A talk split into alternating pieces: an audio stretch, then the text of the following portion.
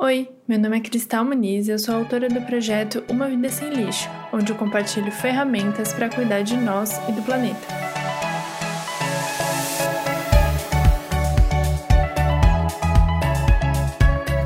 Nesse podcast eu trago convidados especialistas para a gente conversar e ter ideias de como adiar o fim do mundo.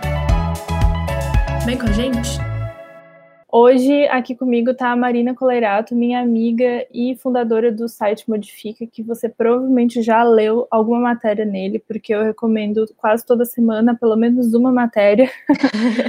a gente se conhece há alguns anos já e a gente tem uma sincronia de pensamentos muito forte.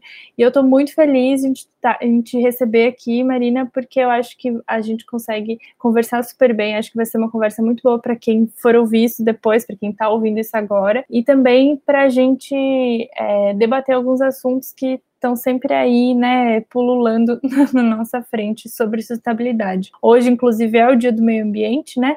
Hoje, no dia que a gente está gravando, e é o dia clássico da gente ver um montão de jargões sobre consumo consciente, sustentabilidade, o que, que você pode fazer para proteger o meio, o meio ambiente, aquele coisa estranha lá longe, né? Mas eu queria que é, você começasse falando quem é você, né? Se apresentasse um pouquinho para quem ainda não sabe toda a sua ficha completa.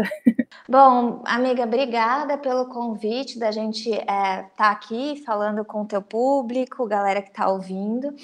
Como a Cristal falou, eu sou a Marina Colerato, sou fundadora do site Modifica. Hoje a gente se diz uma mídia independente, pautando sustentabilidade para além da página 1. Agora, em agosto de 2020, a gente completa seis anos. Cada ano que passou foi um refinamento jornalístico e a gente é, tem evoluído nos nossos debates, mas uh, hoje a nossa, nosso principal foco de, de conversa é mostrar as relações da pauta ambiental com as questões sociais e, de várias, e por várias frentes. A gente tem uma série de ecofeminismo que relaciona bastante essa temática. A gente está no meio da pandemia, a gente lançou a série Lições Climáticas da Pandemia, que mostra como que a, a pandemia, as questões ambientais e sociais, elas estão todas interligadas. Então, a gente está nessa funça aí é, de pensar essa, essa, essa pauta ambiental por um viés político e por um viés pró-interseccional, como a gente fala, né? Eu também tenho, sou criar organizadora do Leituras para o Bem Viver, que é um espaço que a gente tenta é, debater possibilidades de, de, de futuros uh, pós-capitalista a partir de uma, uma perspectiva latino-americana. Isso tem é, sido muito forte na, nas. Uh, enfim, em, todo, em tudo que permeia as discussões hoje, até uh, apesar do Modifica não ser só eu, a gente é em mais quatro, é, isso acaba é, aparecendo no site vez ou outra, quando a gente fala sobre desenvolvimento, desenvolvimentismo, extrativismo e essas coisas todas que quem acompanha vê é, pipocando por lá. E hoje eu sou colunista da L também, então é um outro espaço para a gente levar esse debate é, mais longe, né? E porque L, porque minha formação é em moda e o Modifica ele está muito ligado à indústria de alguma forma no sentido de cobrança, responsabilização e lançar luz para a moda como essa, essa ferramenta de transformação, porque é um ser aí que ele está intercalado com várias outras indústrias. Né? Então, vai do agronegócio às cooperativas de lixo, a moda passa por todas elas. Então, é, tenho essa formação em moda, essa relação com moda muito forte. E, e, o Modifica surgiu nisso, mas ele foi se distanciando um pouco disso com o tempo. Assim, acho que não necessariamente se, se, distanciando, mas a gente foi criando outras frentes de conversa aí, né? Mas a gente ainda segue sendo muito conhecido pelo debate na moda e seguimos fazendo algumas pressões e alguns projetos relacionados à moda para a gente é, tentar mudar essa, essa figura que é tão complicada como essa indústria. Pois é, e assim, eu acho que isso que você falou de trazer o debate aqui para a Latinoamérica é super importante, né? A gente está lendo esse, terminou de ler esse mês de maio o livro do, do Alberto Acosta, que é o Bem Viver, e é super essencial, né? Porque se a gente parte de um ponto de vista europeu ou norte-americano sobre o que, que é um desenvolvimento sustentável, que, que precisa ter um desenvolvimento, a gente vê que tem vários países, né, hoje em dia na Europa, que tem aí práticas super ótimas, né, que tem recuperaram rios, que fizeram isso, fizeram aquilo, mas esses mesmos países são donos de empresas que estão aqui no Brasil extraindo, é, entupindo de mercúrio o rio lá no meio da Amazônia, que estão jogando lixo de toda a sua. Né, eles têm uma separação maravilhosa, mas todo o lixo reciclável dele vai para onde? Para os países asiáticos pobres.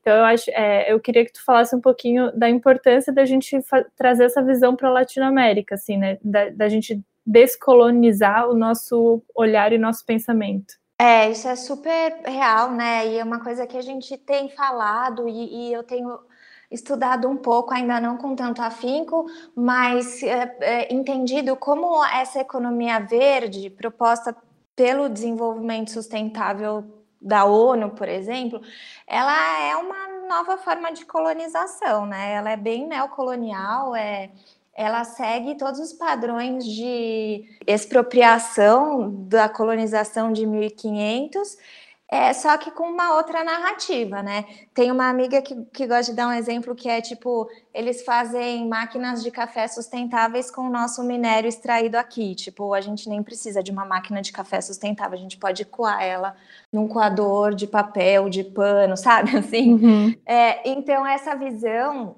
é, que é muito eurocentrada, né, desse desenvolvimento, que ele é que ele é tecnológico, que ele é sobre placas de energia solar e que e tudo bem, não que não seja sobre placas de energia solar, mas é, a gente tem que é, tentar é, entender de onde vêm essas coisas tecnológicas e esse discurso e essa base, né? Como é que a gente vai, como é que a Europa pode ter todas as suas é, suas máquinas sustentáveis e, sua, e suas energias limpas, né? A troco de quê? É, existe um debate super grande em torno do lítio aqui na América Latina, então, que é um material muito essencial para, por exemplo, carros elétricos, para bateria de carros elétricos, né? E aí a gente fica nessa, nessa dando volta em círculos, que na verdade é essa tentativa infinita de pintar o capitalismo de verde sem de fato transcendê-lo, né? E quando a gente aterriza para a América Latina, eu acho que a gente tem mais possibilidades, porque aqui desde 1500 a gente tem povos tentando resistir à imposição não só colonial como capitalista, né?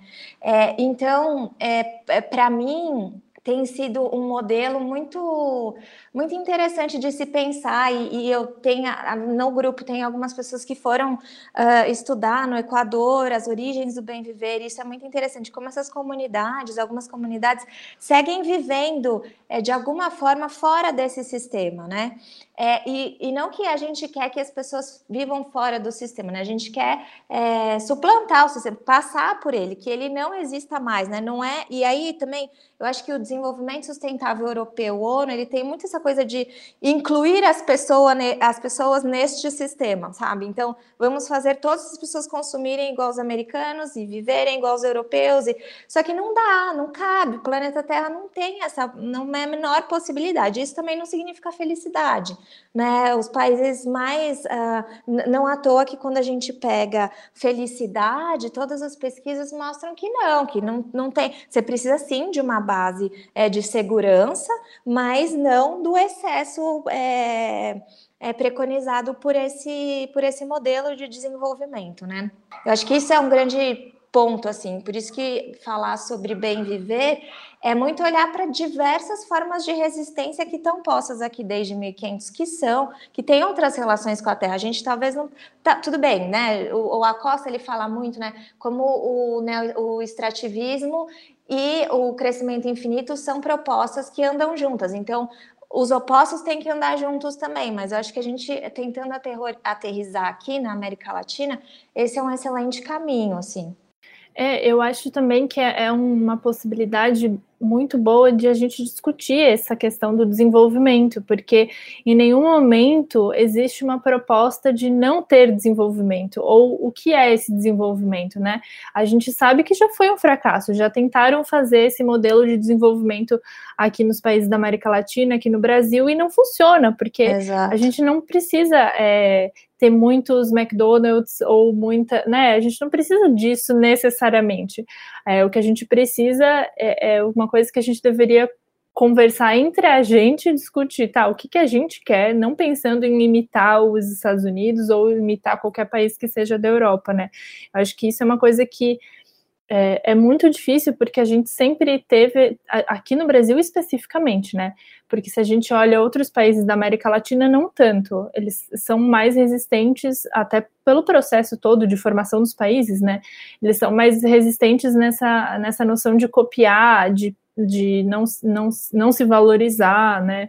A gente não tem tanto isso é, num movimento assim nacional pensando, né? Porque tem claro, os povos originários que estão aí resistindo há 500, 600, sei lá, nem, dá, nem são mais 500 anos, já passaram alguns. Essa, essa visão de, ai, povos bárbaros e cultura é muito isso, né? Tipo, tentar enfiar um desenvolvimento que não, não necessariamente eu quero, né?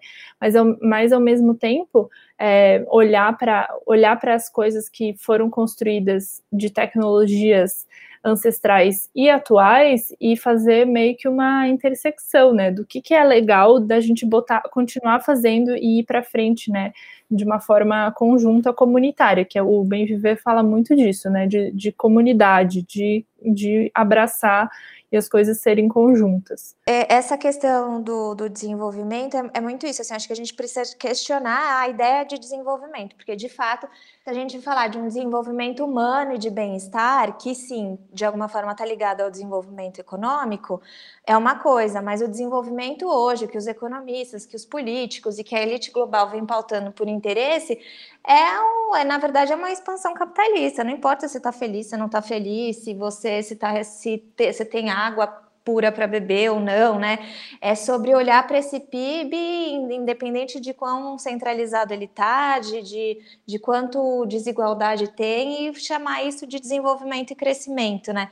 E, na verdade, o, o, desenvolvimento econômico, em tese, assim, ele, ele é sobre isso, né? Mas a gente, acho que, é, enquanto sociedade e por, por pura, é, enfim, por puro interesse do capital, perdeu essa ideia, né? Virou tudo sobre crescer mais, e crescer mais é sobre mais dinheiro, né?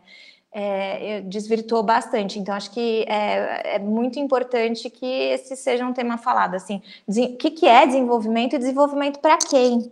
E sobre quais moldes, né? É, porque a gente olha o, o, indicador econômico que não fala da desigualdade, né? O PIB é uma soma de tudo bruto, mas não está mostrando para quem que está indo aquele dinheiro.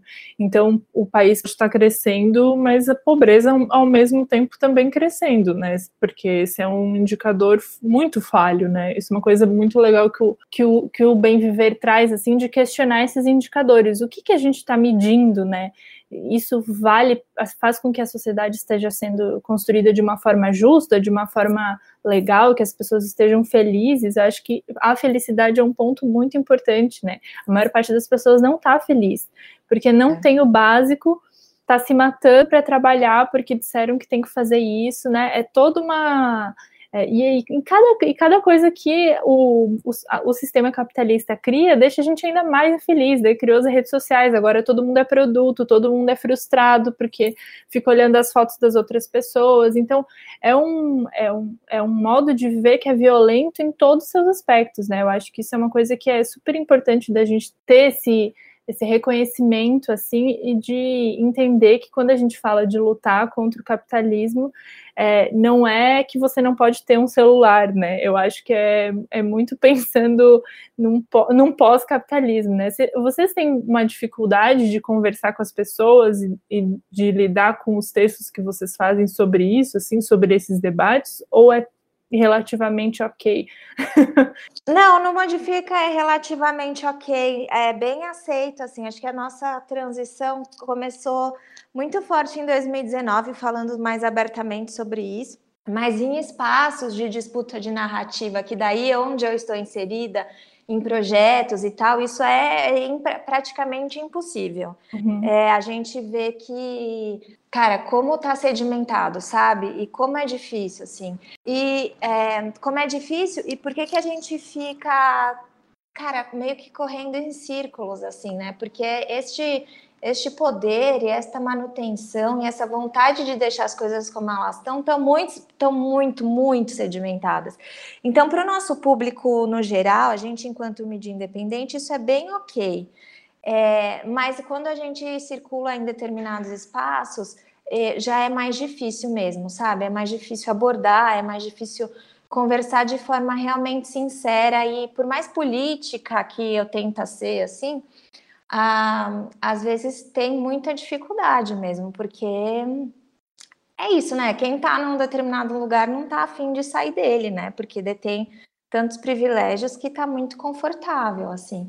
É, agora, eu acho que o público do Modifica em si já tem entendido que a gente, enquanto... Se a gente está pautando questões ambientais e sociais, a gente não vai poder desviar do tema anticapitalismo. Eu vejo que está cada vez mais claro, assim, que é, é, claro que, enfim, se a gente pegar o Sapiens, por exemplo, o Yuval ele fala, né, todos os momentos o homem passou desde muito tempo, nenhum ambiente ficou intacto, né? Mas a questão é que quando, quando a gente olha para o capitalismo, ele tem essa, ele exponencia essa, essa nossa tendência aí de, de não deixar os ambientes naturais intactos de uma forma assim nunca vista, né? E, e, e, bastante perigosa. Então, não tem hoje mais como a gente desvincular uma coisa da outra, né?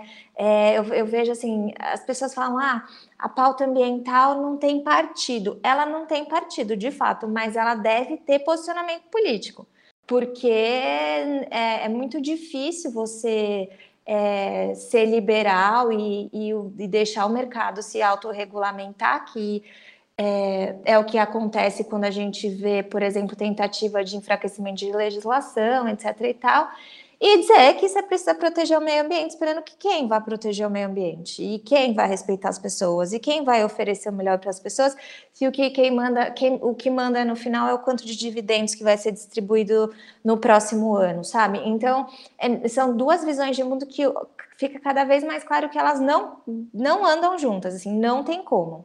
Então, eu vejo que há um movimento das pessoas entenderem e se interessarem, até entender o que é o anticapitalismo, é, estudar um pouco também de economia política para entender outras alternativas. E eu acho que no meio do caos que a gente está vivendo, isso é uma coisa positiva. Mais pessoas interessadas em sentar e falar sobre isso. E uma coisa positiva também que os influenciadores que antes eram os influenciadores do consumo não são mais, né? Eles estão perdendo força e são hoje os, os, influenciadores da informação. Não que isso não tenha seus lado, seu lado negativo, mas assim, são, por exemplo, o Atila hoje na pandemia, sabe? Você tem nomes, eh, a própria Sabrina do Tese 11, enfim, gente que, que tá usando os canais para outras coisas, sabe? E isso também é um, um alento, assim, porque vem nessa, nessa, nesse movimento de politização. O próprio Felipe Felipe Neto, enfim, que uhum, né, sim. a gente viu bastante é, o, o, shift que ele deu é necessário, assim. É, então, vejo que as pessoas vão aceitando um pouco mais, mas ainda tem, né? Se você pega, não, se você cai aí em uma, em uma hashtag bombada, não falta gente para vir falar coisas, mas normalmente a gente brinca, até os próprios seguidores modificam que são infiltrados, porque não são as pessoas, sabe? é, eu acho que, inclusive, saíram algumas análises, assim, logo no começo da pandemia, justamente falando desse lugar dos influenciadores, né? Porque teve uma, uma, um estouro aí, né, nos últimos anos das pessoas que falavam de moda, que falavam de lifestyle, né? Que mostravam sua vida. Fitness, né? Fitness, super, né? Cruz credo, Deus me livre e guarde. E, inclusive. e, e essas pessoas foram ganhando muita audiência, foram ganhando muito dinheiro, foram se tornando muito ricas e foram ficando muito mais distantes é, de qualquer pessoa possível. E aí, assim que estourou a pandemia, as pessoas ficaram muito. Foi muito claro isso, que as pessoas ficaram muito bravas e desconfortáveis, porque elas estavam trancadas em casas pequenas, e aí a seguidora dela falando: ai, tá muito difícil ficar aqui, e daí mostrando assim, 400 metros quadrados a sala. E, com piscina, né? Com piscina, com inclusive sem dispensar empregada, né? Essas coisas todas que, que, é uma, que é uma manutenção aí dos espaços de poder, né? Independente de onde você veio. E eu achei muito interessante umas análises que eu li falando dessa do fim da, dessa influência assim das pessoas, mas eu não sei, eu não sou tão otimista assim. Tu, tu, assim, pensando no contexto atual da pandemia, tu acha que dá para ser otimista de que o mundo vai mudar? Como as pessoas estão falando tanto isso da influência, quanto ah, as pessoas vão se ligar que que tá ruim. É, a tua visão é mais otimista ou mais pessimista quanto a isso? Então, eu acho que a gente vai ver surgir espaço para outras vozes nesse sentido da influência, mas não que as outras influências talvez elas percam um pouco de relevância frente marcas. Isso acabe talvez enfraquecendo um pouco financeiramente, né? Esse movimento. É, mas não acho que elas vão deixar de existir, mas eu acho que elas já não vão ser mais unânimes, né? Uhum. É, nesse sentido da, da influência e, e, abrindo espaço para as pessoas é, verem e ouvirem outras coisas, assim. E quando você. E, e, e, aí, por exemplo, quando você vê um Felipe Neto se posicionando nesse sentido, você quebra aquela velha ideia de que o influenciador ou a política não é tema do influenciador, sabe? Assim, isso eu acho muito importante, porque é, esse afastamento da pauta política é o que também nos afasta da política e nos afastou durante muitos anos, né? Então, nesse sentido, eu acho que eu não, eu não Bom, enfim, é um, é um acho, né? Um sentimento que eu tenho observando assim. Também não, não saberia dizer, mas é o sentimento que eu tenho quando eu vejo mais pessoas à vontade para para se dizer anticapitalista, por exemplo, uma coisa que, sei lá, há cinco anos era muito mais difícil, sabe? E aí as influencers que, que antes não tocavam nesses assuntos, acho que elas vão perdendo um pouco da sua força, mas que elas seguirão existindo. Agora, não, não concordo nem um pouco com a ideia de um lindo mundo novo pós-pandêmico, assim, é, mesmo. Isso é uma coisa que eu tenho é, pensado bastante sobre, e acompanhando alguma coisa ou outra, e não, não acredito nem em recortes bonitos pós-pandêmicos, assim, porque a gente, claro, o mundo é múltiplo, né? Você tem várias realidades, tem várias vários tipos de consumidores, várias pessoas, várias... mas quando a gente olha assim muito para o que está tá pegando e, e, e, como é que a gente está se desenvolvendo nesse momento, eu não consigo ver, sabe, Cristal? Acho que tá, o cenário está bem assustador, assim, e eu acho também que aí sendo bastante é, meio que histórica na análise, assim, a gente precisa talvez descer um pouco mais para que essa tensão é, seja realmente possível de transformar, sabe? Eu vejo que há uma pressa clara de voltar com, com todos os negócios como, como eles eram antes. E isso, para mim, fica bastante claro que uh, são poucas as empresas ou as pessoas que estão é, se permitindo pensar sobre isso, assim. É, mesmo que revele, eu acho que é, essa ânsia, essa pressa de voltar, revela a fragilidade da nossa economia e como ela foi montada, né? Porque, é, para mim, assim, não se justifica empresas que é, semestralmente é, compartilham dados de lucros líquidos de 100 bilhões, é, de 100 milhões de reais, de um, sim, valores estratosféricos não poderem ficar três meses sem vender, sem ter que mandar todo mundo embora. Então, mostra como que a gente está fragilizado economicamente falando, a nossa economia global não tem a menor possibilidade de enfrentar o que a gente vai enfrentar em, em se tratando de crise climática, mas ninguém está olhando para isso. Então, agora todo mundo cortou todo e qualquer investimento para pens pensar sobre sustentabilidade, para falar sobre isso.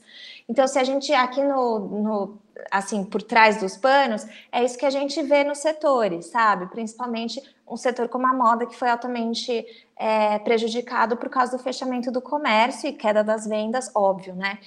É, então, eu não consigo ver isso, porque quando eu olho para o que está acontecendo aqui, na, fora da mídia, assim, é, não é bom, sabe? É uma pressa de voltar os, os negócios como de costume, sem pensar muito Cara, sem pensar que assim, se você tem um faturamento milionário, você ficou três meses sem vender, você não deu conta, tem alguma coisa errada. Sim. Por que, que as pessoas têm que ficar três meses sem trabalhar e tem que se virar e as empresas que ganham um monte de dinheiro, sabe assim, tem coisa errada e a gente precisa falar sobre isso. E não, não há possibilidade, assim, não há espaço, sabe?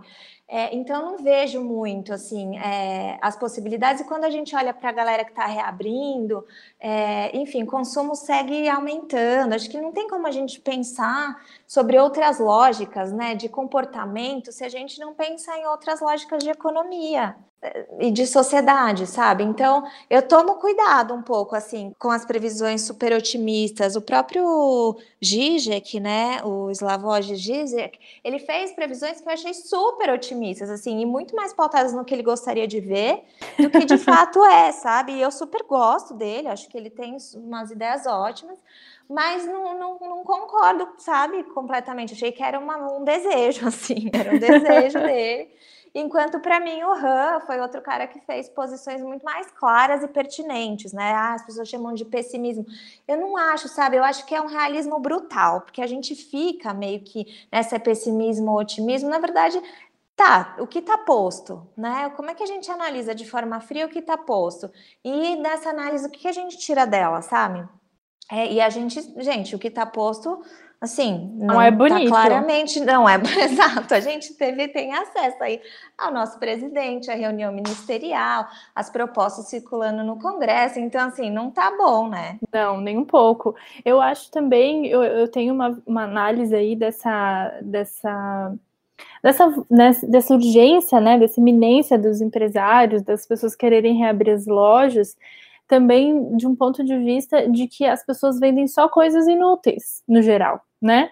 Sim. Então, eu acho, eu, eu, também fiquei muito pensando nisso, assim, eu até escrevi uma newsletter um tempo atrás sobre isso, é, mas focando aí, né, na visão para as pessoas, porque, assim, se você para para analisar, né, você precisa ficar um tempo em casa, para para analisar o que, que é essencial ou não na sua vida, e você vai cortar o que, que não é essencial, Daqui a pouco você tá olhando para as coisas e falando: nossa, na real, olha só, eu tô desperdiçando uma grana com um monte de coisa que tô bem aqui sem, poderia ficar sem o resto da vida, na verdade. Né? E, e, assim, não acho que todas as pessoas vão fazer isso, acho que uma que outra vai fazer essa análise, vai fazer esse pensamento, mas eu acho também que tem um medo muito grande disso, porque o capitalismo hoje em dia, né, o sistema vende muito mais do que coisas que a gente precisa para viver. Isso, ah, isso sim, né? Sim. Vende qualquer outra coisa. Então, é, eu também eu também olho por esse lado, assim, dessa, desse desespero das pessoas é, pensarem, descobrirem que não precisam mais comprar chocolate numa loja que é exclusiva de chocolate, ou comprar roupa toda semana porque não tem o menor cabimento, né? Porque o capitalismo ele foi acelerando aí, né? E foi se tornando justamente esse modelo de um excesso total. E aí quando isso da questão do excesso de lucro das empresas, elas não conseguirem ficar três meses fechadas, é um absurdo, tá muito errado. Assim, o que o, eu, é você, acho que se eu fosse CEO de uma empresa, eu falaria, gente, o que está errado? Porque a gente tem muito dinheiro. Onde que a gente está errando? Aonde que está esse nosso dinheiro? O, que está acontecendo aqui? É, e, e é, é em contrapartida, né, a gente tem um que outro empresário, né, quase nenhum, mas um que outro, né, o presidente da Renner e a, e a Luísa, né, do Magazine Luiza, foram duas pessoas que se posicionaram falando de ficar fechado quanto tempo precisasse, que tinha é, estrutura para isso, né? O resto todo é tipo, meu Deus, governo nos ajude, que estamos em desespero em uma semana, né? É um descolamento aí, né? É, dá para ver que é justamente muito frágil e, e, que de fato as pessoas não precisam dessas coisas, só que a gente está tão cansado, né? A gente não consegue se, se dar conta disso. Eu acho que é, é uma coisa muito crucial aí, né, do nosso sistema, é justamente isso. A gente tem que trabalhar mil horas, as mulheres têm que fazer mil coisas que talvez não precisasse, mas eu acho que a, é, o capitalismo faz isso, ele gasta todas as nossas energias, porque a gente precisa lutar para viver, porque é um sistema muito cruel, e aí a gente não percebe a crueldade que está acontecendo com a gente, né? Eu acho que o no Sociedade do Cansaço, do Han, né, que você falou dele, isso assim, nossa, eu li esse livro e eu fiquei assim, meu Deus do céu, então o problema não sou eu. Tipo, não sou eu que tô fazendo, que não tô bem organizada, que sei lá, que tá dando alguma coisa. Não sou eu, é tipo todos, todo mundo, tá todo mundo assim, completamente exausto, né? É, e eu acho que, que tem uma questão também que quando a gente. Porque a gente, de repente, né, a gente foi retirado de alguma forma de, de, do, do, meio social, né? E, e aí, quando a gente. Eu penso muito nisso, então, ser retirado deste meio social, porque este meio social ele também te incentiva de muitas formas, né? Então é, é, o contato com as pessoas que tem tal coisa ou não tem tal coisa, ou na noite, ou no trabalho, ou whatever, né? E, e, aí, quando você se retira, né, e você fica em casa, você para de ter esse contato. Claro, o contato vem pela internet e tal, mas é meio que um despropósito, né? Você fala, ah, tá, mas por que, que eu vou comprar esse negócio? Não tem nem onde usar, né? Não, não faz sentido nenhum e tal. Então, acho que também é, a gente vê como que tudo funciona numa rodinha, num, num sistema bastante interligado, né? Então, todos os espaços hoje que a gente ocupa, de alguma forma, é trabalho e consumo é, interligado, sabe? E eu penso muito nisso. Assim, a gente foi deslocado, né? Quem teve que ficar em casa e tal, desses espaços que também às vezes são espaços de disputa, né? Da roupa que eu tenho, da bolsa que eu tenho, do celular que eu tenho. É, etc e tal, e agora você está num ambiente livre, de certa forma um pouco mais neutro, né, nesse sentido. É, então, eu, eu somaria também essa questão, sabe, de, de, de você estar tá deslocado e mostra o quanto a gente é doente enquanto sociedade, né? Porque, enfim, porque as, as coisas continuaram funcionando no online, por exemplo. E aí, se fosse coisas que a gente realmente precisa, a gente compraria no online. É, mas a gente percebe, e tem uma, acho que não é no Sociedade do Bem Viver, não é no Bem Viver, mas no livro Descolonizar o Imaginário tem um capítulo muito bom que fala sobre as cidades especificamente e como as cidades são construídas como é, caminhos para o consumo, né? Então você de um lado você, você caminha para trabalhar e ter dinheiro para no outro caminhar e consumir, assim, é uma via de circulação de mercadorias. É muito interessante isso. E com as cidades fechadas, isso deu uma dá uma parada real, né? E você não tem as pessoas andando no centro comprando coisas completamente aleatórias é, você está desconectado desse funcionamento, né? E aí você vê que o marketing, a internet não dá conta de suprir isso. Porque senão todas as marcas estariam vendendo super bem. Fiquei pensando muito em mim mesma, assim, porque eu não tenho, eu sou uma pessoa que consegui me livrar bastante dessa vontade de consumir sem sentido, assim, né? Porque trabalhei aí um montão pensando no resíduo e tudo mais, mas é óbvio que sou uma pessoa que mora nesse sistema até hoje. Né? Então, mas eu fiquei muito pensando em mim, porque eu, eu tava indo muito para a rua recentemente, porque eu acabei de começar a faculdade, então tava saindo muito. E aí eu fiquei pensando muito nisso, assim, porque todo dia eu saía para resolver, sabe, resolver alguma coisa, que daí normalmente resolver alguma coisa é comprar alguma coisa que você precisa ainda que sejam tipo buchas e pregos para minha casa, eu estava o tempo inteiro, sim, maquinando nisso. E eu sinto muito falta, e eu acho que isso é uma, uma construção muito. Esse capítulo deve tratar disso, mas é uma construção muito é, de propósito das cidades, de falta de espaços que não, não exijam consumo, né? Você, as pessoas em São Paulo, principalmente, né, vão se divertir no shopping. Fazer o que no shopping? Eu nunca entendi, porque eu sou do interior, né? Então, shopping não fazia sentido para mim, porque eu não tinha dinheiro para comprar as coisas. Eu nunca entendi porque as pessoas vão passear no shopping. E é muito isso, assim, se você tivesse, se a gente pudesse estar indo para o shopping, as pessoas estavam indo, ah, não, vou te no shopping, e daí compra uma coisa. Você não estava precisando daquilo. Então, né, é, é justamente isso. Você para de ter essas é, esses desejos o tempo inteiro perto de você, da sua cara, assim, né? Que você passa, você fica entrando nesses lugares. E eu acho que quando a gente pensa em sustentabilidade, é, é assim, é, é, muito crucial, é, gente, eu estou me repetindo, né? Te, te repetindo também, mas eu acho que é completamente crucial que a gente pense num modelo que não seja esse, porque como é que se a gente fala de lixo, a gente fala de capitalismo. O lixo só existe porque existe capitalismo, né? Como é que a gente vai pensar? Se a gente pensa na análise do que, é um lixo, que é uma coisa que não serve mais, mas assim, não serve mais por quê? Porque outra entrou no lugar para substituir, né? Porque é, aquilo, aquela embalagem não foi pensada para ser reaproveitada, porque é mais barato deixar ele num canto do que fazer um negócio que tem uma circularidade. E o capitalismo ele é o sistema do excesso, né? do excesso de produtos, do excesso de compra, do lucro, que é excesso de dinheiro de vendas. Então, é, a gente não tem como pensar em sustentabilidade sem pensar em um modelo de sistema econômico que não seja o capitalismo. É, mas eu queria dar uma virada aqui na pauta trazer um assunto que você também fala bastante, e o Modifica também trata disso, que é do veganismo, né? É, onde que entra o veganismo na pauta da sustentabilidade? Eita, meu Deus! Isso mesmo. Em todos os lugares. Não, é, não só por isso, mas eu acho esse tema é muito curioso, né? E eu falava bem mais de veganismo e hoje eu falo bem menos, assim.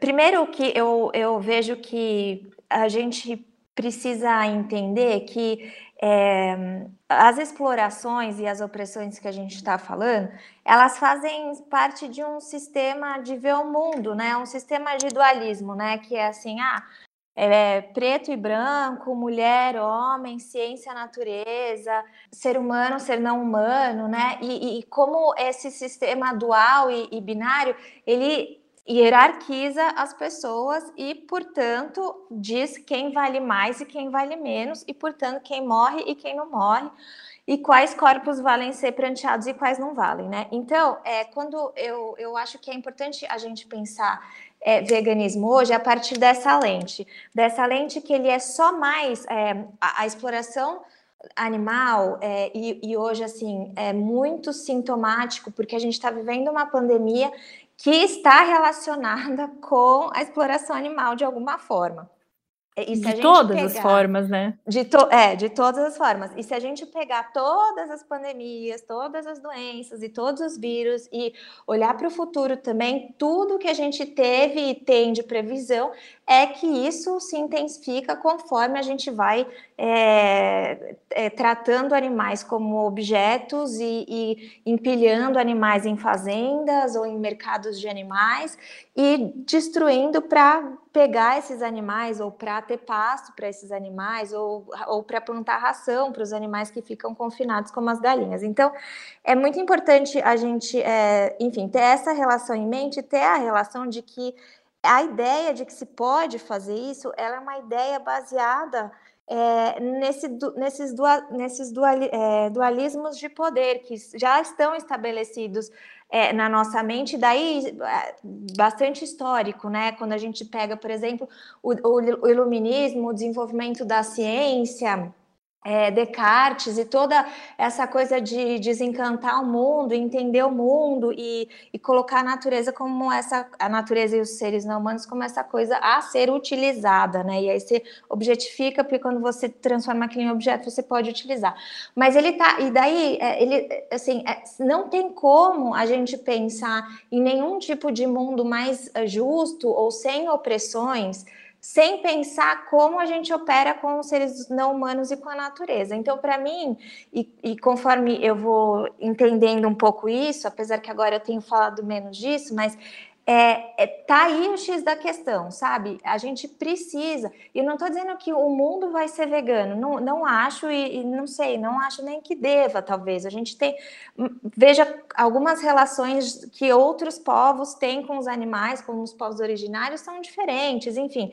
É, este modelo, na verdade, acho que o, o veganismo ele, pelo menos o veganismo, como eu entendo, ele está muito mais direcionado a essa exploração desenfreada, né? Essa objetificação que hoje, na verdade, só serve para, uh, enfim, é claro que as pessoas consomem cada vez mais proteínas de origem animal, e isso virou também um certo símbolo de poder e riqueza, visto que o que está acontecendo na China, que as pessoas estão consumindo cada vez mais carne, tomando leite, coisas que não faziam, mas é um fortalecimento da indústria também, vem pelo marketing, é, vem por perda de mercado em algum outro lugar. É, a Rosa Luxemburgo falava isso, né? O capitalismo ele sempre precisa de espaços não capitalistas para que ele consiga se expandir. E daí, quando você pega, por exemplo, a criação de animais é, desta forma, né, a indústria da, da, dos, dos alimentos de proteína animal, quando ela satura um lugar, ela vai para outro. É, é, um modelo de colonização. Então, como é que você consegue chegar com Danone via barco em comunidades que não tem, que antes comiam só alimentos in natura, sabe? É, você vê uma, um modelo colonial aí. Então, é, é para mim, fica muito claro que o veganismo hoje, como ferramenta é, de, enfim, teórica e prática mesmo de mudança, é possibilitar a gente enxergar esse tanto as opressões, como elas operam nesses, nesses dualismos, quanto também este outro lado capital, né? Como é que ele vai é, trabalhando e se intensificando e colonizando e criando doenças. Olha, eu acho muito louco isso, porque agora todo mundo sofre com. Todo mundo está sofrendo com a pandemia, né? Mas ela foi avisada desde 2012, ninguém nunca tomou nenhuma providência sobre isso. Eu sou uma das coisas que eu acho mais louca, assim, que mais é, eu falo para todo mundo, eu falo, gente, isso aqui é inexplicável do ponto de vista humano e explicável do ponto de vista do capital, né? Como é que a gente não fez nada? ONU, Organização Mundial da Saúde, tipo assim, todo mundo sabia. É, mas tinha muito a ver com essa relação que a gente tem de exploração da natureza e dos animais nesse modelo de agropecuária expansiva e intensiva, sabe? É, então, para eu não, não sei se eu estou sendo muito teórica, espero que não e tenha conseguido responder. Mas para a gente debater, para mim o veganismo ele está aí, ele está menos na ideia de que a gente tem que ler cada lista do rótulo do produto X ou Y para ver se tem o ingrediente verbals. Está menos nesse lugar e mais nesse lugar de, de, de como é que a gente desmantela isso, sabe? A partir de uma reflexão dessa relação, dessas relações, sabe? Que são relações de poder, né?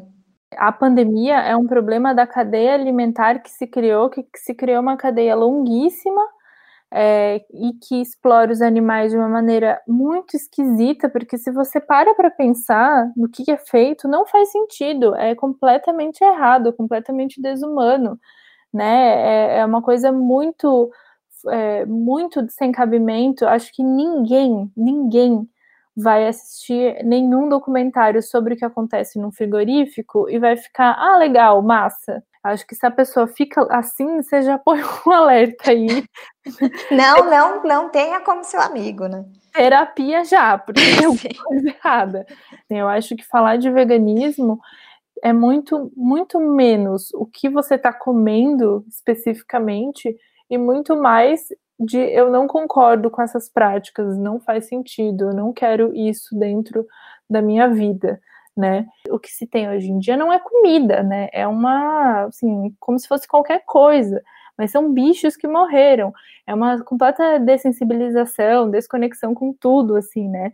E a indústria que mais polui do mundo, assim, porque assim como a moda, né, é uma indústria que está desde, assim, tá em todas as etapas de produção de tudo. Que se a, pessoa não questionar o que ela come e, a, e essa indústria especificamente, é tapar completamente os olhos, assim, né? É negar uma situação que está posta aí, que a gente sabe que é muito violenta e que é muito nociva, tanto de poluição quanto de gases, né? Eu estava lendo uma matéria do National Geographic falando sobre as emissões de carbono, elas caíram um pouco, e aí, assim, os, os ambientalistas estavam falando, tá, calma, pera, não é para comemorar, não tem nenhuma vantagem nisso aqui, porque apenas significa que as cidades ficaram fechadas, e ponto. Ou a crise climática é um problema acumulativo, não é tipo, ah, esse mês deu lucro, mês, outro mês deu prejuízo, não é assim. E aí eu fiquei muito pensando nisso, porque a baixa foi muito pouca Assim, por mais que as cidades todas estivessem fechadas, quase do mundo inteiro. E as fábricas, né? Fechadas. E as fábricas, não foi uma diferença tão grande. Quer dizer, de onde está vindo essa poluição, então, esse carbono? E a gente sabe que é principalmente do, da criação dos animais, né? A gente tem uma resistência, eu acho que todo mundo passa por esse processo, né? Até no vídeo que a Sabrina fez sobre como ela se tornou vegana, ela fala muito isso. Eu achei muito engraçado, porque eu jamais imaginaria a Sabrina como uma pessoa resistente ao veganismo. Eu acho que todo mundo tem essa, essa resistência de tipo, ai não, eu não consigo viver sem, ai não, assim, né, de, de negar, de, porque a comida também é uma coisa muito cultural, né, muito sensorial, muito íntima das pessoas. E aí eu acho que a gente tem no Brasil uma coisa muito doida, é, primeiro que eu estava lendo outro dia uma matéria sobre a ligação dos frigoríficos com a, o corona, né? Porque tão, são pontos super é, de contaminação por vários motivos. E aí no final da matéria falava assim, ah, porque o Brasil ele é o maior exportador de carne do, do mundo e ele consome internamente 80% do que ele produz.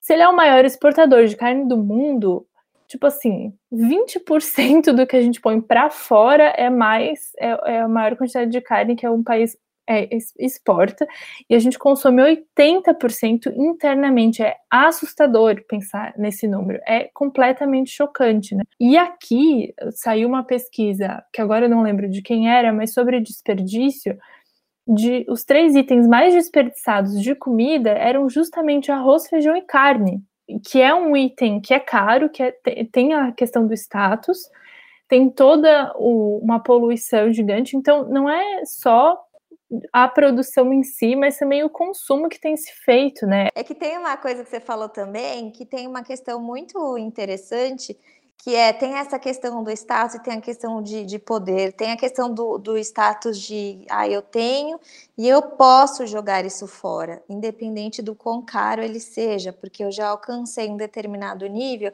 que me permite esse tipo de, entre muitas aspas aqui, regalia, sabe? Tem um ponto muito forte que sim, que está ligado à questão de, de status e, e, e, acesso, e tem um outro ponto muito, muito louco que tem que está ligado à questão da masculinidade, né? E o quão é, você é, historicamente foi construindo a ideia de que comer vegetais é coisa de mulher e que é, ou, é, ou, salada, ou, ou, enfim, e que carne é um símbolo de virilidade, né? Que é uma coisa que, que tá lá na, quando a gente pensa nesses, nessas teorias de poder e de, e de opressão, é, que vem muito forte, assim. É, isso é uma coisa muito a ser pensada nesse, nesse sentido, sabe? Principalmente, acho que todos, assim, mas como é que a gente é, nos nossos círculos incentiva. E eu vejo muita gente tendo dificuldade em transicionar, muito mais por questões sociais do que por questões de falta de acesso a ter comida vegetal, sabe? É, então, ah, tipo, meus amigos me chamam de gay, ou é, meus, meu, meus pais me chamam de gay, ou é, não, não vou ser tão bem visto, ou não vou ser tão viril. Sabe umas coisas assim? É, e que eu, eu, eu. Uma das coisas que as pessoas falam aqui que é mais difícil, né, na, na transição para o veganismo, para mim são as pessoas, não é o que eu como ou deixo de comer, sabe? É esse, né, é esse embate eterno, né? E aí tem essa questão do, da masculinidade, da masculinidade tóxica, da masculinidade frágil é, que, que, como é que a gente foi historicamente aliando é, comer carne com é, ser macho, sabe? E aí tem um monte de pesquisa, né, de que homens cuidam mais da, de preparar carne, é, de churrasco, de entender sobre isso, e toda uma relação macho com a carne. É muito louco, mas acho que é uma coisa é interessante ser pensada por causa da cultura também e como isso exerce pressão em quem quer transicionar, sabe? Pensando, pensando nessas coisas todas que a gente falou, eu acho que eu fiquei pensando no que que você diria assim sobre o que que você considera ser mais sustentável, assim, numa sociedade, o que que a gente poderia fazer como sociedade pensando em todas essas coisas? Que já faria bastante diferença? Poxa vida, essa é uma pergunta que eu acho super difícil, assim, eu não sei. É claro que é uma resposta aqui, claro, muito particular, né, povo que me ouve aqui, para a gente não achar.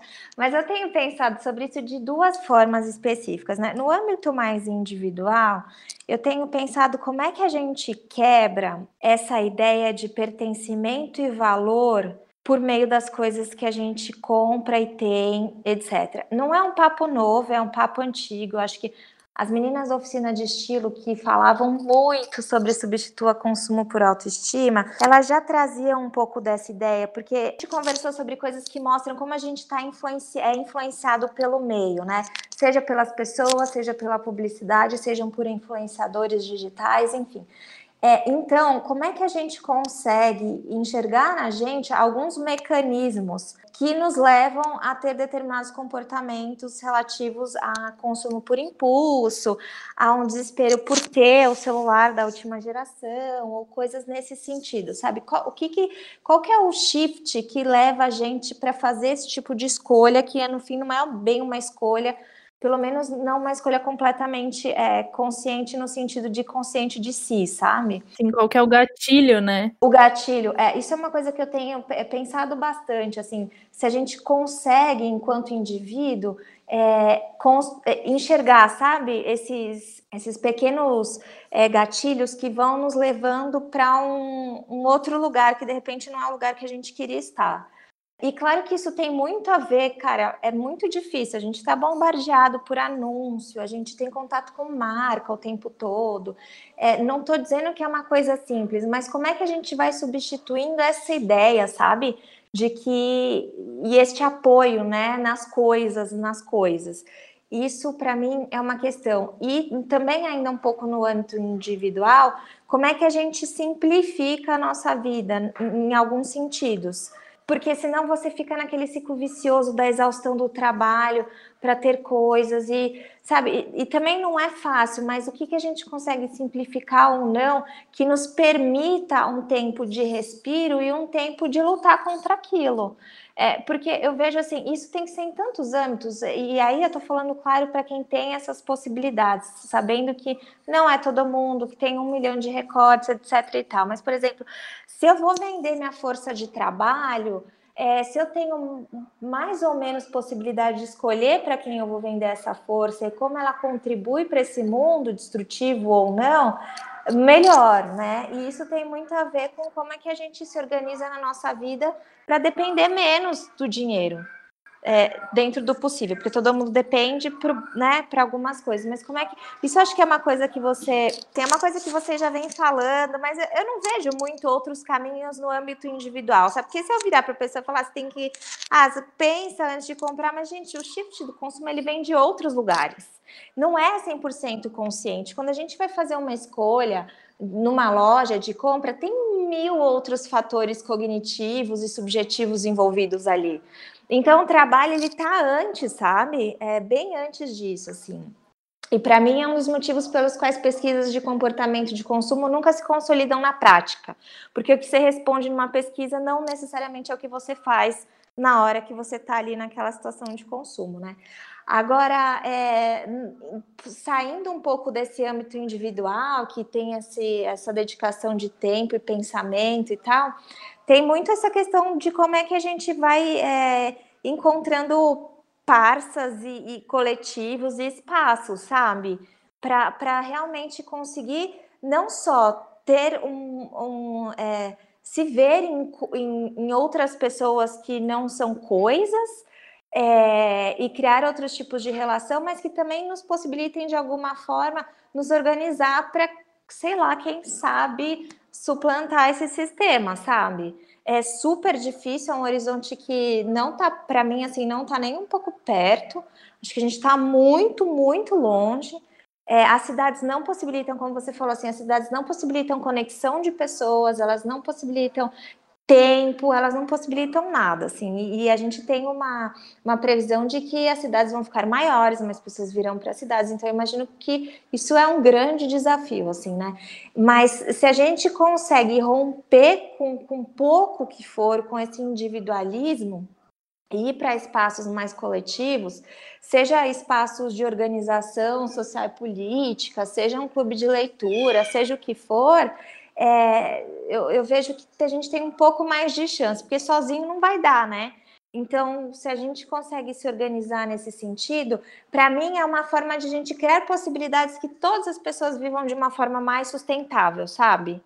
É, é você possibilitar que há, coisas que hoje talvez só possam ser feitas no âmbito individual, para algumas pessoas que tenham determinados tipos de, tipos de acesso ou more em determinados lugares, é, isso se espalhe para mais pessoas, né? E, e, e, e, mude um pouco essa, essa lógica, assim. É meio que nesse sentido que eu tenho pensado. Não tem uma. Sei lá, as pessoas normalmente querem uma lista, sabe? Ah, o que, que eu devo fazer agora? E eu não tenho essa lista. eu já pensei muito sobre ela, assim. E eu realmente não tenho ela, mas eu acho que é, quanto mais a gente sair desse âmbito individual, e, e uma das coisas que que me preocupa quando a gente fala sobre consumo consciente, porque na verdade é muito como ele tem sido levado adiante, né, é, que assim, ah, o que eu, como eu posso comprar melhor, mas não é sobre isso, sabe? A gente quer exatamente sair dessa ideia de que eu posso fazer alguma coisa sozinho na minha casa, só com meu cartão de crédito e tentar fazer outras coisas. Enfim, não é simples, é bem complicado, mas eh, para mim é um horizonte. Eu ia puxar o consumo consciente agora, porque eu acho que é, é, é, justamente isso, assim, quando a gente fala de a gente não, eu digo quando as marcas falam, quando as pessoas falam de consumo consciente, de estou fazendo essa escolha porque é melhor para o mundo, não, é bem assim que funciona, né?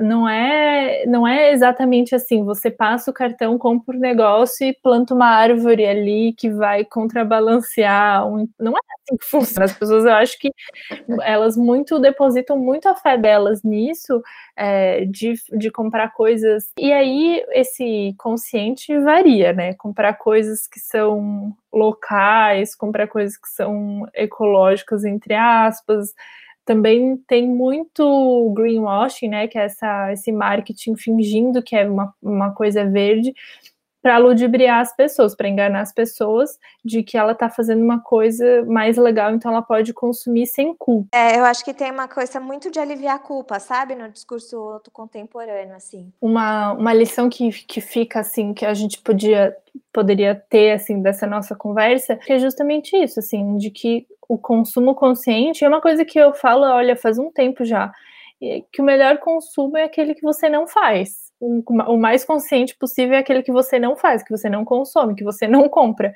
porque tudo vai ter impacto. Então, se você é, quer de fato ter um consumo consciente, é reduza a maior quantidade de compras que você faz, compre menos.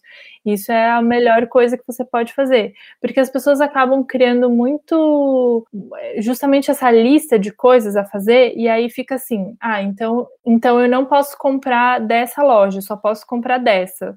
Só que ao invés de comprar uma coisa, a pessoa compra 10. Então, tanto faz se ela comprou 10 da loja X ou uma da loja Y. Talvez elas tenham tido o mesmo impacto. Se você tem o mesmo hábito, porque é isso que esse que é o ponto, né? Que é essa mudança de hábito. É, e dessa conversa derivam duas outras sempre, né? Que, por exemplo, sem dúvidas, não, talvez não o seu público que está ouvindo isso agora, mas alguém faria assim, mas se a gente não consumir, as pessoas vão perder o emprego. Essa é sempre a primeira questão que vem. Ah, Eu tenho até um destaque no meu stories do Instagram sobre isso. Isso é uma coisa para a gente pensar. Sim, porque, exato, porque o nosso sistema ele está pautado em consumo ele não vira, a nossa economia ela não sobrevive sem consumo de coisas que ninguém precisa. É, então, é, quando a gente fala sobre não comprar, é isso, a gente é não comprar e como é que a gente cria um outro sistema onde as pessoas sejam felizes, vivas, capazes, tenham acesso à saúde e educação universal sem que a gente precise comprar um monte de lixo. Né? É, eu acho que é, isso é uma, coisa, uma questão que sempre vem é quando a gente está falando é, sobre consumo consciente, sobre não consumo, né? Tipo, ah, tá, então todo mundo vai perder o emprego, né? É, e como se também todos os empregos fossem ótimos e maravilhosos. Acho que quem trabalhou na Vale em Mariana teria que discordar de que não é sempre o emprego acima de tudo. É, e um outro, outra coisa que também vem sempre assim, que é, é eu, eu, acho muito importante a gente ter isso também na perspectiva. A, a nossa economia, ela é essa pauta, assim, veja, quando a gente está é, em crise e quando a gente precisa fomentar a economia, a gente libera crédito para as pessoas comprarem. É, então, tem uma, uma questão aí que, ele, que, que eu acho que anda muito junto com esse debate do não consumo, ou do consumo consciente, ou enfim, que é como é que a gente olha para como essa, essa coisa funciona, né? Tá muito amarrado. É, isso tudo. E aí, ah, e aí tem uma terceira questão que eu também acho maravilhoso, que é assim, ah, mas você pode comprar e ajudar o pequeno produtor, concordo sem, em gênero, número e grau. Só que a, a gente tem regras e, e, e, um funcionamento que facilita e fomenta monopólio. Então, simplesmente você comprar na loja da esquina não vai fazer o dono do monopólio X ficar mais pobre. É complexo, né? É um, o sistema que a gente tanto fala, econômico, social, político, ele é um sistema complexo. E por ser um sistema complexo, ele não é causa e efeito, igual você falou, eu vou comprar aqui, e vou plantar uma árvore lá, isso vai estar equilibrado. Não, isso é um pensamento linear que num sistema complexo como o nosso, ele não existe. Não é assim que funciona. Então, se eu comprar do tio da esquina aqui, o Carrefour não vai ficar mais pobre, porque na verdade, lá em cima ele está fazendo lobbying, ele está fazendo consolidação de poder, ele, sabe, assim, ele está fazendo um monte de coisa que nós aqui, se todo mundo do bairro comprar do tio da esquina, ele não vai ficar mais pobre. Então a gente também precisa ter essa, quando a gente fala desse, desse não consumo ou de, do, do consumo consciente, entender que exatamente não é uma linearidade de causa e efeito. Né? A gente precisa de, de mexer em muitas partes para que a gente de fato consiga erodir essas estruturas de poder aí que estão postas e que fazem que mercados sejam é, gigantescos, que bancos sejam gigantescos, que donos das áreas sejam gigantescos, que a gente talvez tenha o primeiro trilionário como cara da Amazon. Não necessariamente é porque você compra o livro da Amazon, porque hoje, se você comprar ou não o livro da Amazon, vai fazer diferença. O cara já comprou um milhão de outras coisas, por causa de todo um sistema que, que possibilitou ele ter este monopólio de poder. Então, eu acho que isso é muito importante, sabe, ficar claro, porque senão a gente fica numa causa e efeito que não existe, assim, não, não é assim que funciona. E também fica numa culpa, né? Porque joga daí nos indivíduos a culpa de não conseguir fazer o consumo consciente. Então, a Marina ou a Cristal não conseguem comprar da marca de roupa local, sustentável, agroecológica, com algodão ótimo e tal, porque é caríssimo e o sistema foi feito de um jeito que elas não podem comprar. E aí elas, elas né, é, é, é vexatório, é, você joga a culpa nelas de elas só conseguirem comprar numa Zara ou numa Renner ou numa C&A ou em qualquer uma outra grande loja. E, e aí fica muito nisso, assim, aí você está favorecendo isso quando você faz essa compra. Não é assim, dessa forma simplista que acontece, né? Né, pois é. É bom ter isso claro, né? Porque senão, gente, se fosse, tava fácil, né? se fosse, já tinha mudado, né? Exatamente. Exato. E depois, eu acho que também é bem importante a gente pensar que, as, assim, a gente pensa nisso, ah, de favorecer marcas pequenas, e eu sou super essa pessoa, né? Eu sempre que possível eu compro de alguém que eu conheço. Mas assim, eu tô comprando a ração da minha cachorra, de alguém que eu conheço, mas a ração é de uma marca gigante, que é de um guarda-chuva de 75 outras marcas, que não sei o que, sabe? Que o esforço de a gente fugir desses, dessas lógicas é muito bom, porque a gente descobre outras formas de viver. Isso é uma coisa que eu gosto de falar bastante, que é Uh, não significa por tudo isso que você não deva fazer o que você acha que é mais legal para o mundo, o jeito de viver que você considera mais legal. Uma coisa que eu gosto bastante de falar é, é de você colocar a mão na massa, de você perceber que, é, que você consegue fazer um desodorante e que isso é possível e que você nesse momento você se você quebra uma corrente aí que estava presa em você de só conseguir só conseguir usar desodorante de alguma marca que você precisa comprar. Você continua precisando comprar os insumos para aquilo, óbvio, mas você percebe que é possível um novo mundo, fazer o seu próprio produto de limpeza e se livrar da necessidade de olhar a prateleira do mercado por marcas que desempenham mais ou menos ou melhor. Eu acho que é, isso tem muito a ver com que, o que você falou do âmbito individual da mudança, porque a partir do momento, porque para mim isso era isso é muito gatilho. Eu percebi muito sim de isso me livrou de muitos gatilhos, porque a partir do momento que eu faço muitas coisas em casa, eu não fico acompanhando e, sei lá, pessoas que falam de produtos. Eu adoro coisas de limpeza, eu assisto basicamente só isso, de vídeo de limpeza, programa de limpeza, eu sou meio doida. E, mas eu não tenho vontade nenhuma de usar nenhum produto de nenhuma marca, porque o meu produto funciona e eu faço só ele. Eu não sei o que acontece no mercado, isso é muito bom sabe? De você passar para a prateleira, tipo, ah, tá, essa é um produto de limpeza, não sei o que acontece aqui. Essa é uma boa possibilidade de quebrar esses gatilhos de consumo. Não é suficiente, né? Você não vai conseguir fazer isso em tudo, você não vai conseguir fazer suas próprias roupas, mas eu acho que isso é uma forma muito legal para você se desamarrar, assim, de várias dessas pequenas coisas que a gente faz no dia a dia e que daí uma vai puxando a outra também, né? Porque as coisas estão todas interligadas. Você vai comprar um desodorante, daí a mesma marca já tem um creme, daí você já pensa no shampoo, daí, e vai se desenrolando em várias coisas, e daí você clica em algum lugar na internet e aí todos os anúncios subsequentes são dessas marcas. Isso é uma coisa que eu enxergo assim muito poderosa, né, das pessoas, de a gente conseguir botar a mão na massa, a gente está também materializando essa nossa vontade de viver um mundo diferente, né? Porque a gente tem essa vontade, a gente não sempre sabe muito bem por onde começar, como fazer, e é tão complexo que às vezes você senta no sofá e olha para o teto e fala: Meu Deus, e agora, o que, eu faço, né? Porque é, essa reunião dos, dos ministros que apareceram é tipo é óbvio que eles falam isso, é óbvio que o Salles fala, ah, vamos aproveitar a pandemia para passar boiada. É óbvio que ele fala. Mas quando você vê isso, você fala, meu Deus do céu, e eu, o que, que eu tô fazendo aqui? Vontade de ir lá e soltar uma bomba em cima dessa gente, né? Botar fogo no negócio. Às vezes eu acho que a gente deveria fazer esse tipo de coisa. Mas sim, eu acho que é, também tem essa questão de primeiros passos, né? Sabe? Também o que, o que normalmente é o que eu tenho falado muito é mais sobre assim, assim, é, as coisas normalmente não devem ter um fim em si mesmo, né? Assim, é um primeiro, é igual você falou, tipo, é uma coisa que abre possibilidades, que abre pensar, que abre respiro, abre, sabe? Nesse sentido, eu acho que a, a minha, a, a, minha crítica última é mais, é claro que você vai fazer o melhor que você acha que dá para você fazer e dentro do seu contexto, né? Mas a, a crítica última para mim é mais de enxergar isso como um fim em si mesmo, e tá bom, e tá resolvido, sem, sem é, ficar curioso com a complexidade das coisas, sabe? Que é isso, não é que a gente está falando não faça, não, não. É, é, sobre como é que a gente não leva isso para como que isso é uma resolução e como é que a gente não desdobra em alguns discursos em, em, em ferramentas que mais atrapalham do que ajudam, né? Eu vejo muitas pessoas falando a nossa carteira tem mais poder que o nosso voto.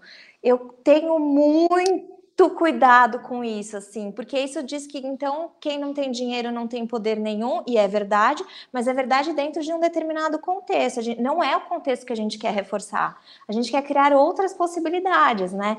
Então eu fico super assim alerta para que como é que a gente vai levando essa narrativa para que a gente não afaste mais as pessoas é, de um lugar que ele foi tão negligenciado durante muito durante tanto tempo, assim, né? E, e, e, de novo, as coloque num papel único que é o de consumir, é, porque é onde tem poder, sabe? Para mim, é, este é só é, é esse é o único perigo, assim, do, do, do, do, discurso do consumo em si, que não tem a ver com o que você falou de fazer. Eu acho que fazer, inclusive, mostra o quão complexo é algumas coisas, né?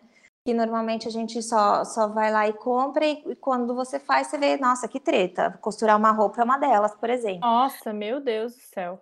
É, então acho que tem, tem super esse, esse papel, assim, também de retomar, né? É, mas deste outro, voltando um pouquinho, é, tem, tem esse cuidado, sabe? Também, que, que, enfim, cuidado com esse tipo de discurso e o que, que ele pode, é, com esse discurso do tipo, na sua carteira tem poder, vote com seu dinheiro, e o que, que ele pode, é, de fato, significar, sabe? Pensando que a gente não está num sistema linear, né? Pensar em para quem que é a sua sustentabilidade, né?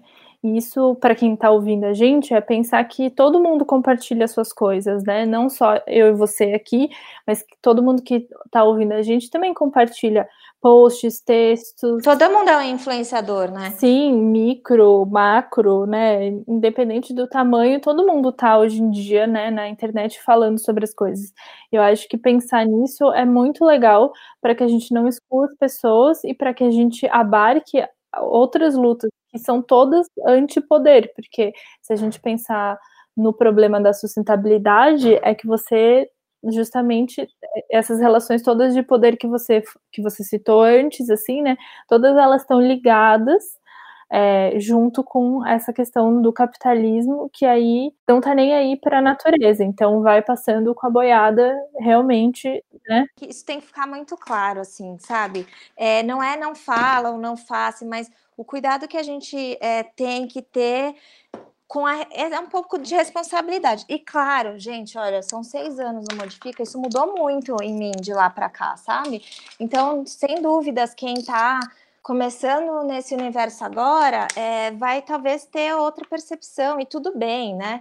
É, o que me preocupa mais é quem tá nele e nunca saiu, sabe? Ah, isso com certeza, né? Que não, não, não passa da página 1 de jeito nenhum, assim, né? Que é mais, o que fica assim de, de mais lição é faça o que você consegue e, e vá atrás de entender como as coisas funcionam. Eu acho que isso é o mais interessante, porque a partir do momento que você entende as cadeias, que você entende o sistema, que você entende como as coisas são, você vai tendo uma percepção diferente de, de facilidade de resolver as coisas, né?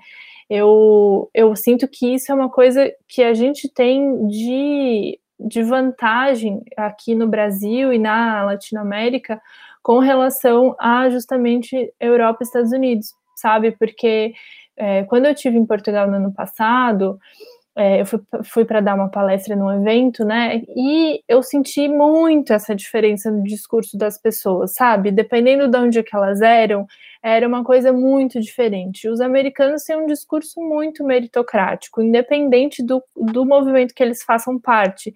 Isso é muito doido. Eu lembro muito do, do lixo zero especificamente, assim, tipo, ah Daí você vai lá e compra X coisa. Eu pensava muito assim, tá, mas na loja granel as coisas também vêm embaladas, né? E aí não quer dizer que eu não estou produzindo nenhum resíduo. E aquela jarrinha do lixo me dá uma raiva, porque é impossível, você não está contando tudo naquela jarrinha. E, é, e, eu acho que a gente tem uma vantagem aqui no Brasil e na Latinoamérica de, por conta da nossa história, a gente problematizar, sabe, as coisas um pouco mais. Eu, eu tenho visto, eu tenho visto isso de bastante, assim, bastante essa diferença, porque eu tenho acompanhado algumas pessoas de outros países. E lá fica muito isso, assim, tipo, ah, você tá consumindo isso, você tá fazendo o que você pode, tá lindo, tá perfeito. Na França tem um monte de mercados sustentáveis, tipo, mercados com coisas a granel, com tudo, tudo orgânico, é, cosméticos sem lixo, um monte. Tipo assim, tem até mais do que uma rede, veja só, não é nem só um mercado, são redes já de mercados. E assim, né, não está resolvendo o problema do mundo. Exato, exato. É, porque é isso, né? De, de novo você arruma soluções que não são soluções, né? Na verdade, são coisas que só mantêm, né? É, você vê uma rede de supermercado sustentável. Não entenderam, sabe? Não entenderam. A partir do momento que a gente põe no indivíduo a responsabilidade de fazer isso através do consumo, a gente perde tudo. Isso pensar que a gente tem a nossa responsabilidade individual de compartilhar compartilhamento, de fazer as coisas, a gente tem nossa motivação, nosso contexto, nossa possibilidade, mas isso não vai fazer a diferença sozinho, não. Se você não se articular de outras formas, se todo mundo não se articular de outras formas também, né? Porque não é uma pessoa que vai quebrar tudo. Essa é a mensagem. Sabe, essa é a mensagem. A gente tem sim responsabilidade individual dentro cada um do seu contexto, né? Tem sim pessoas que têm mais ou menos, dependendo dos espaços que elas habitam, mas, não, infelizmente, se a gente ficar dizendo que é a solução é, individual que vai resolver, a gente a, usa a lógica do próprio sistema, né? Que diz que o ser é, é uma lógica é meritocrática também. Só que ela é verde. É, é, vou deixar só uma mensagem final, então. Estamos lá no Modifica, estamos no, no Marina Colerato. É, eu vou passar talvez dois links legais sobre os, o que a gente falou, Cristal, da questão da pandemia e da, do, do, do, consumo de animais. Tem um, um, texto muito legal na editora Elefante, tem um específico no Modifica também, que não fui eu que escrevi, mas é muito ótimo, assim, vou deixar esses dois. É, e no momento, acho que a gente vou fazer uma, uma publi aqui do, do Sociedade do Bem Viver, que a gente está. É, eu sou voluntária lá no projeto no apoio à comunicação e a gente está muito precisando de uma força é, na vaquinha, ou enfim, compartilhar. Estamos recebendo mais voluntários. O, o, Sociedade do Bem Viver ele está fazendo um trabalho de fortalecimento de comunidades agroecológicas, comprando produtos agroecológicos, fazendo cestas de produtos agroecológicos naturais, né, frutas, legumes, é, perecíveis, e entregando para pessoas em situação de vulnerabilidade agora durante a pandemia. Então, é um projeto super bacana que depois da pandemia, quando tudo passar, a ideia é fortalecer novos territórios de agroecologia e fazer cozinhas comunitárias nesses territórios. Então, é um trabalho longo, é, que está sendo feito, mas enfim, é, a gente agora nesse momento são vários voluntários, é muita gente mesmo, e é, eu acho que esse é um, é um movimento é, super coletivo, assim, que a gente, que está todo mundo envolvido tentando puxar isso para frente. É, quem, quem, acompanha você com certeza você já falou sobre a agroecologia e a importância disso, e fortalecimento desses territórios. Então é bem legal, é uma forma de, de, de, Tem várias formas de ajudar, assim, tem a doação, mas tem outras, sabe? Então, ah, você pode ser voluntário num ponto, você quer levar para sua cidade, enfim, tem várias formas. É, e talvez deu para aterrizar um pouco do que a gente está falando aqui, de como é que a gente vai se organizando no coletivo. Como é pôr na prática todas essas coisas que a gente falou, né? De, de, de fato viver uma sociedade do bem viver. Exato, exato. Claro que, né, puxa, começou, é, é uma, é uma coisa de começo mesmo, mas, enfim, acho que já, já dá ideias e eu já vi surgindo alguns outros movimentos meio que inspirados, uhum. sabe? O que é muito legal, porque você já vai vendo pessoas tentando fazer nos seus lugares de, de, de atuação, nos seus, nos seus municípios, enfim. É, então é, é bem inspirador nesse sentido e dá também aquele alento de tão, algumas coisas é, em, em, caráter de resistência está acontecendo. Sim, sabe? sempre tá, né? Às vezes a gente que não sabe, mas resistência sempre tá é. tendo. É o que mais tem nesse país Exato. desde que o primeiro português botou o pé aqui. Sim. Exato, então eu acho que é isso, assim. E fico aberta, se tiver dúvidas, dicas, é só galera me dá um toque. Você ouviu o podcast Planeta A, um podcast feito para a gente conversar e pensar como que vai ser o futuro que a gente quer para esse mundinho que a gente vive. Trilha original por WeDesignSound.net. Roteiro, edição e produção, Cristal Muniz. Para mais conteúdos sobre sustentabilidade e viver uma vida mais sustentável, me ache em Cristal Muniz ou Uma Vida Sem Lixo. Um beijo e até a próxima!